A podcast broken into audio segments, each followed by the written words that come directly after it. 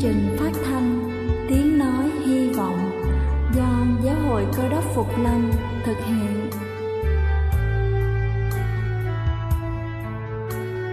Kính thưa quý vị, Đức Chúa Giêsu trước khi Ngài về trời đã ban cho các môn đệ của Ngài một điều răn mới, đó là họ phải yêu thương nhau như chính tình yêu mà Ngài đã dành cho họ.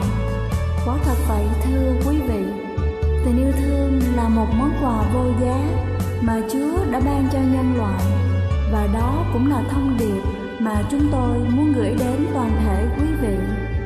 Nếu quý vị muốn tìm hiểu thêm về chương trình, về niềm tin hoặc muốn nghiên cứu về lời Chúa, xin quý vị gửi thư về chương trình phát thanh Tiếng Nói Hy Vọng, địa chỉ 224 Văn Đăng Lưu, phường 3, quận Phú Nhuận, thành phố Hồ Chí Minh hoặc gửi email cho chúng tôi theo địa chỉ tiếng nói hy vọng amogmail.com.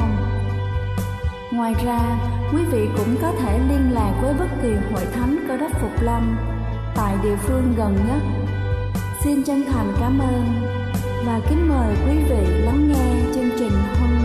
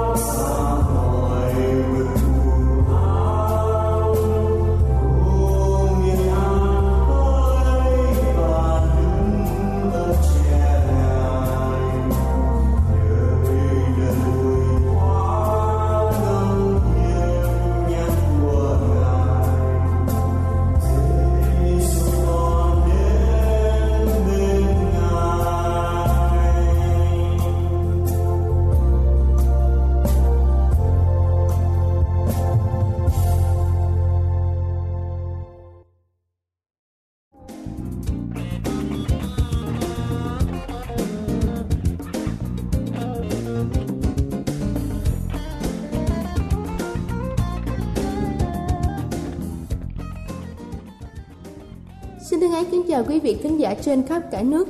Cầu xin Chúa luôn ở cùng và ban phước thật nhiều trên đời sống của quý vị.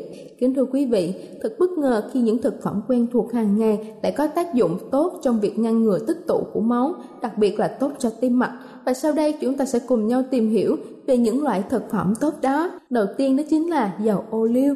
Dầu ô liu rất giàu mỡ, chưa bảo hòa, đặc biệt tốt cho các thành mạch Chúng ta nên thay thế các loại mỡ bảo hòa như là bơ, phô mai, mỡ động vật bằng dầu ô liu bởi nó sẽ giúp giảm cholesterol xấu trong máu.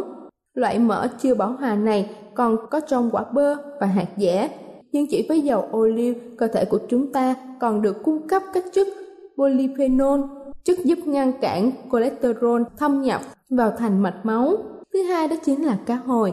Đây là một thực phẩm có nhiều tác dụng tốt cho sức khỏe nó là nguồn cung cấp tốt nhất cho cơ thể. Mỡ tốt đó chính là axit omega 3. Ngoài cá hồi thì cá thu, cá chích, cá mòi cũng giàu axit béo omega 3. Mỡ này giúp làm giảm nguy cơ phát triển của bệnh tim mạch, do đó làm giảm lượng triglycerid trong cơ thể. Triglycerid là loại mỡ máu có liên quan đến bệnh tim mạch và đái tháo đường. Nhiều nghiên cứu cho thấy axit béo omega 3 ngăn sự tạo thành cục máu đông do sự kết dính tiểu cầu. Tiểu cầu không kết dính và đóng lên thành động mạch được. Mạch máu cũng ít bị co thắt hơn và cũng ngăn cản loạn nhịp tim gây đe dọa đến tính mạng. Thứ ba đó chính là đậu đen. Đậu đen giàu chất magie. Người lớn không được cung cấp đủ khoáng chất hàng ngày, có nguy cơ mắc bệnh tim mạch cao hơn hai lần. Theo một nghiên cứu của Mỹ, một chén nước đậu đen cung cấp 120mg magie, nhu cầu hàng ngày của một người trưởng thành khoảng là 320mg. Món chè đậu đen đặc biệt được ưa thích vào mùa hè. Chúng ta hãy nấu món bổ dưỡng này cho cả gia đình. Thứ tư đó chính là trà xanh. Trà xanh làm tăng sự trao đổi chất, nó cũng có thể làm cải thiện sức khỏe tim mạch. Trà có chứa chất chống oxy hóa gọi là catechin. Nó giống như là một lá chắn cho thành động mạch Chất chống oxy hóa này cũng ngăn ngừa cục máu đông có thể gây tử vong. Và cuối cùng đó chính là đậu nành.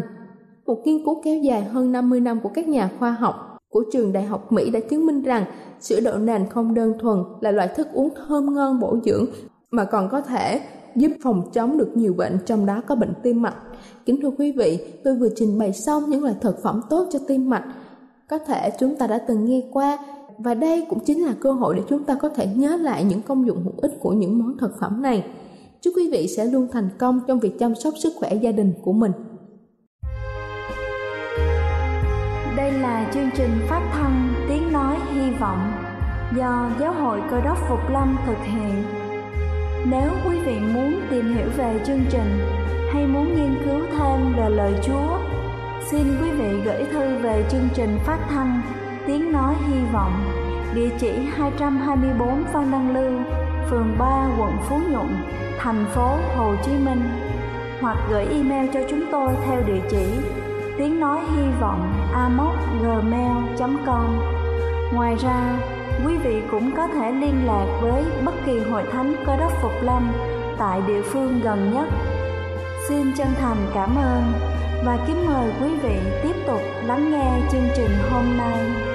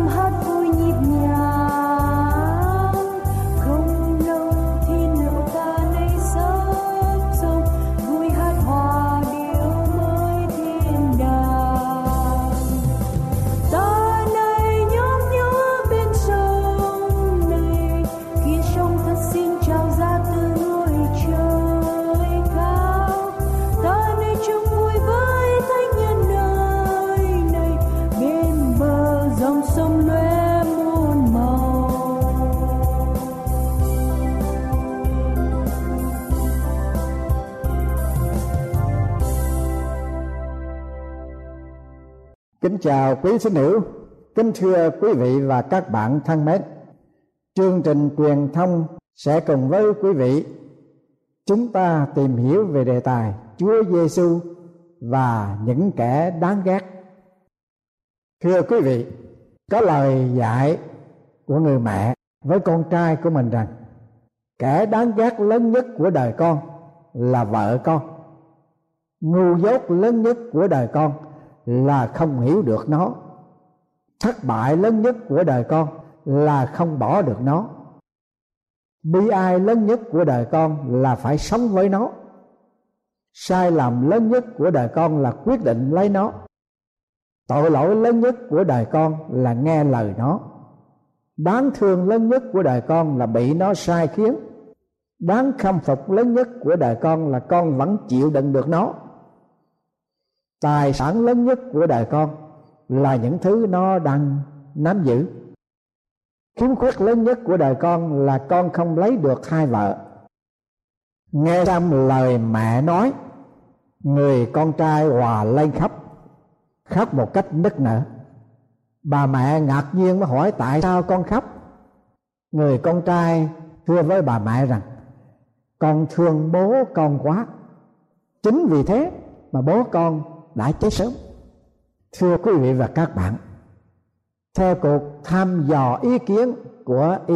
Paul cho biết rằng có bốn nhân vật mà phần đông người Mỹ cho là những kẻ đáng ghét nhất tại Hoa Kỳ. Vào tháng 7 năm 2011, cô Casey Anthony, 25 tuổi đời, đã không bị tòa án kết tội về cái chết của đứa con gái của bà ta mới lên 2 tuổi đã xảy ra vào năm 2008. Lúc đó Kenzie đã từng báo cho cảnh sát là con gái của cô ta bị mất tích. Nhưng mấy tháng sau đó, cảnh sát đã tìm thấy xác em bé đã bị giấu ở trong khu rừng gần nhà. Sự việc Kenzie đã được tòa án tuyên bố vô tội tại Florida khiến cho dư luận người Mỹ rất lấy làm bất bình giống như vụ án của O.J. Samson tại California trước đây. Theo cuộc thăm dò ý kiến dân chúng Mỹ của EPO thực hiện cũng cho thấy O.J. Simpson là một nhân vật bị nhiều người ghét thuộc về hàng thứ tư. Người thứ nhì là anh Spencer Head, một ngôi sao truyền hình reality show. Người đáng ghét thứ ba là cô Nadia Solomon, một người được mệnh danh là Octomoni, tức là bà mẹ tám con. Vì bà ta đã có sáu đứa con rồi và đang hưởng trợ cấp xã hội. Cô Nadia lại nhờ bác sĩ giúp cho cô được thụ thai nhân tạo. Để rồi cô sanh thêm tám đứa bé khác nữa. Đọc qua tin trên đây, làm tôi suy nghĩ đến câu chuyện trong thánh kinh phúc âm Matthew đoạn 9 câu 9 đến câu thứ 13 chép về đề tài, Đức Chúa Giêsu và những kẻ đáng ghét nhất của người Pha-ri-si. Những kẻ đáng ghét nhất của người Pha-ri-si là ai và lý do tại sao? Matthew đoạn 9 câu 9 đến câu thứ 11 có ghi lại rằng, Đức Chúa Giêsu đã đi khỏi nơi đó rồi, thấy một người tên là Matthew đương ngồi tại sở thâu thuế bàn phán cùng người rằng, hãy theo ta.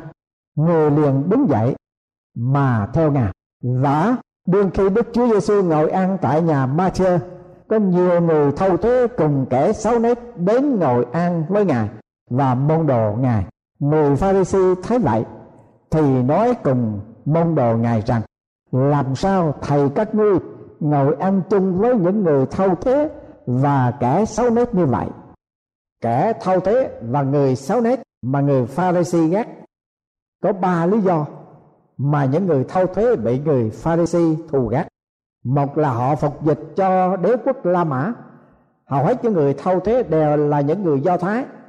Dưới đôi mắt của người pharisee thì những người do thái làm nghề thâu thuế cho la mã là những người đã từ bỏ truyền thống do thái và phản bội tổ quốc.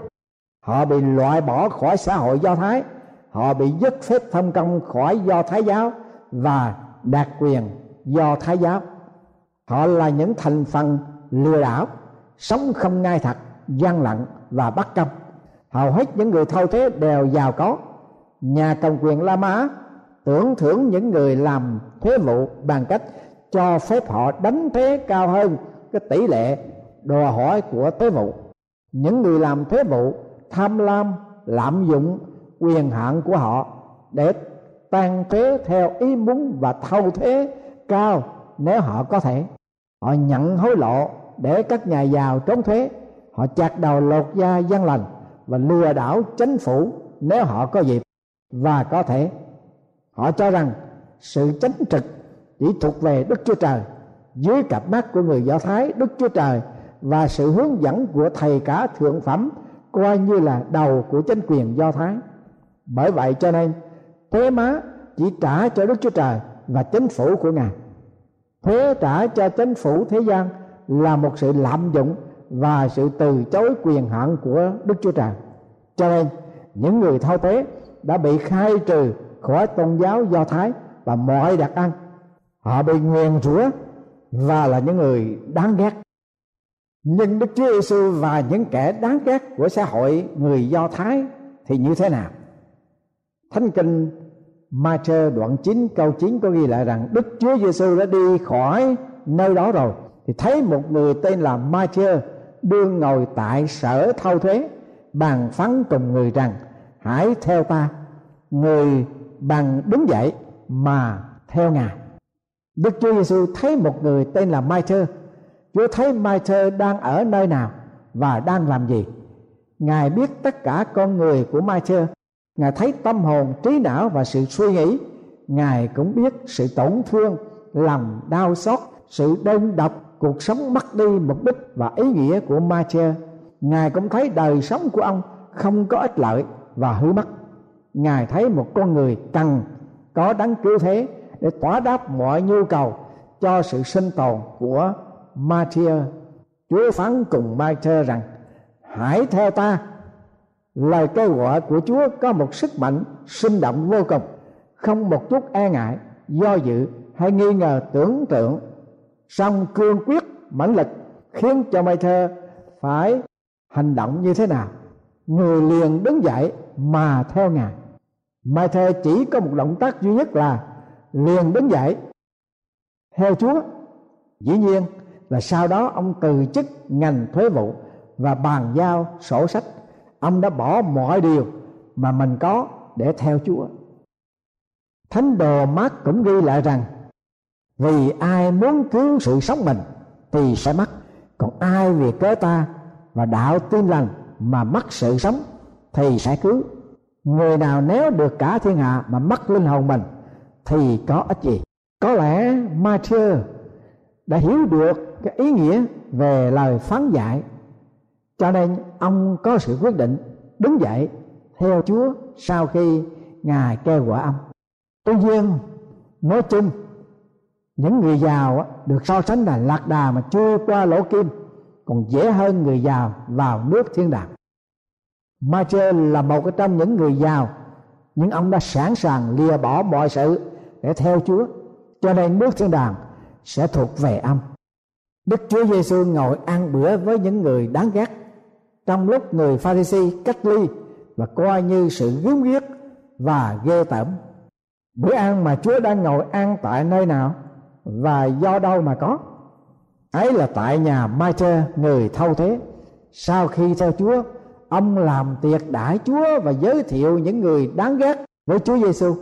Trong lúc đó, người Pharisee thì chỉ trích phê bình Đức Chúa Giêsu là ngồi an chung với kẻ thâu thế và những người xấu xí Đức Chúa Giêsu đã đáp ứng như thế nào?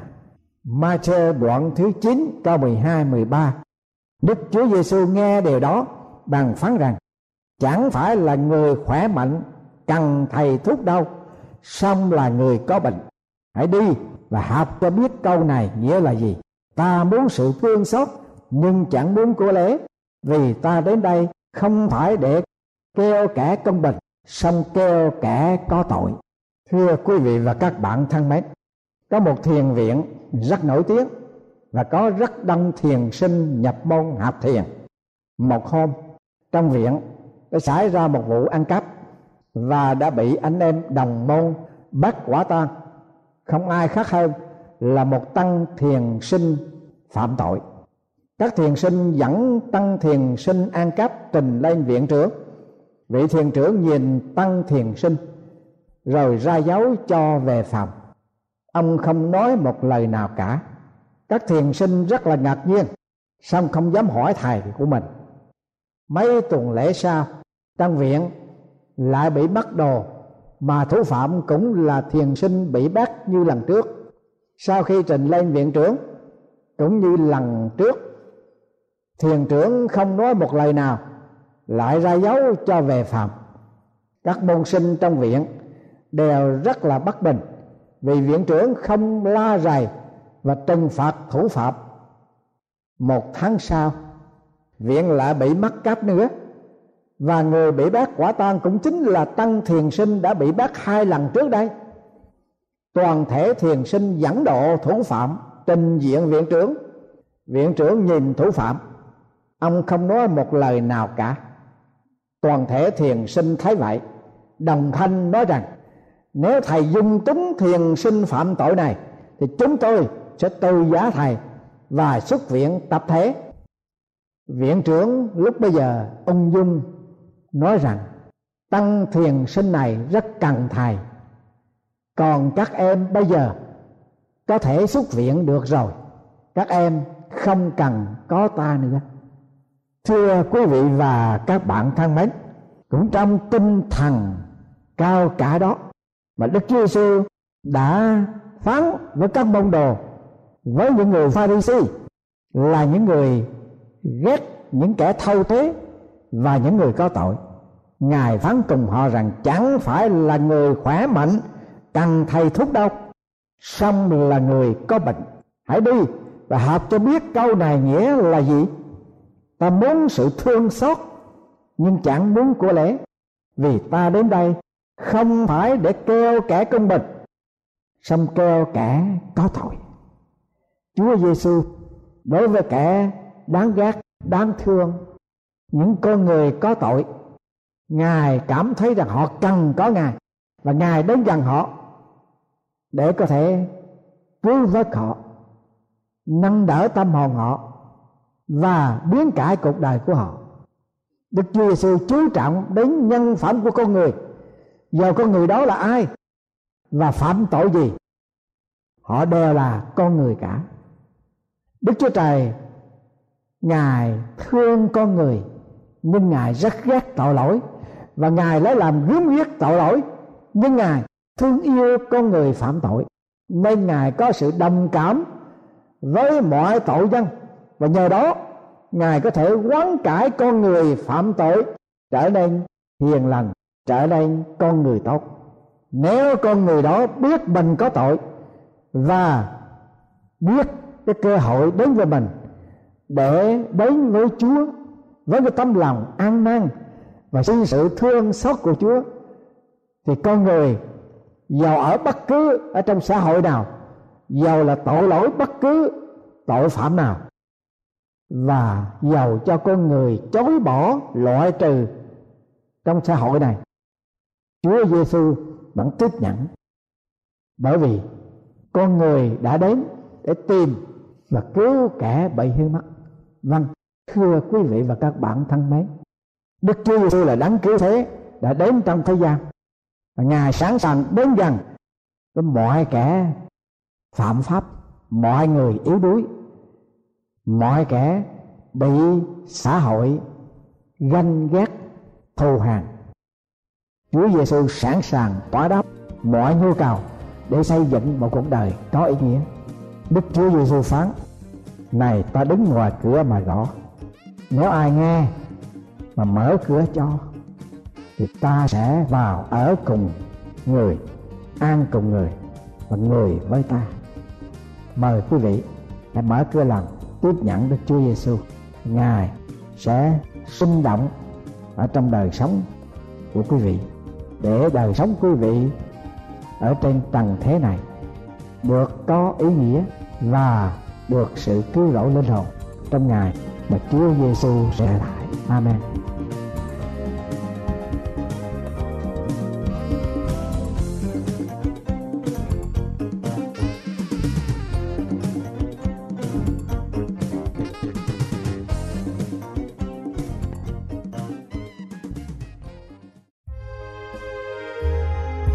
Đây là chương trình phát thanh Tiếng Nói Hy Vọng do Giáo hội Cơ đốc Phục Lâm thực hiện. Nếu quý vị muốn tìm hiểu về chương trình hay muốn nghiên cứu thêm về lời Chúa, xin mời quý vị gửi thư về chương trình phát thanh Tiếng Nói Hy Vọng, địa chỉ 224 Phan Đăng Lưu, phường 3, quận Phú Nhuận, thành phố Hồ Chí Minh hoặc gửi email cho chúng tôi theo địa chỉ tiếng nói hy vọng amos@gmail.com Ngoài ra, quý vị cũng có thể liên lạc với bất kỳ hội thánh cơ đốc phục lâm tại địa phương gần nhất. Xin chân thành cảm ơn và hẹn gặp lại quý vị trong chương trình lần sau.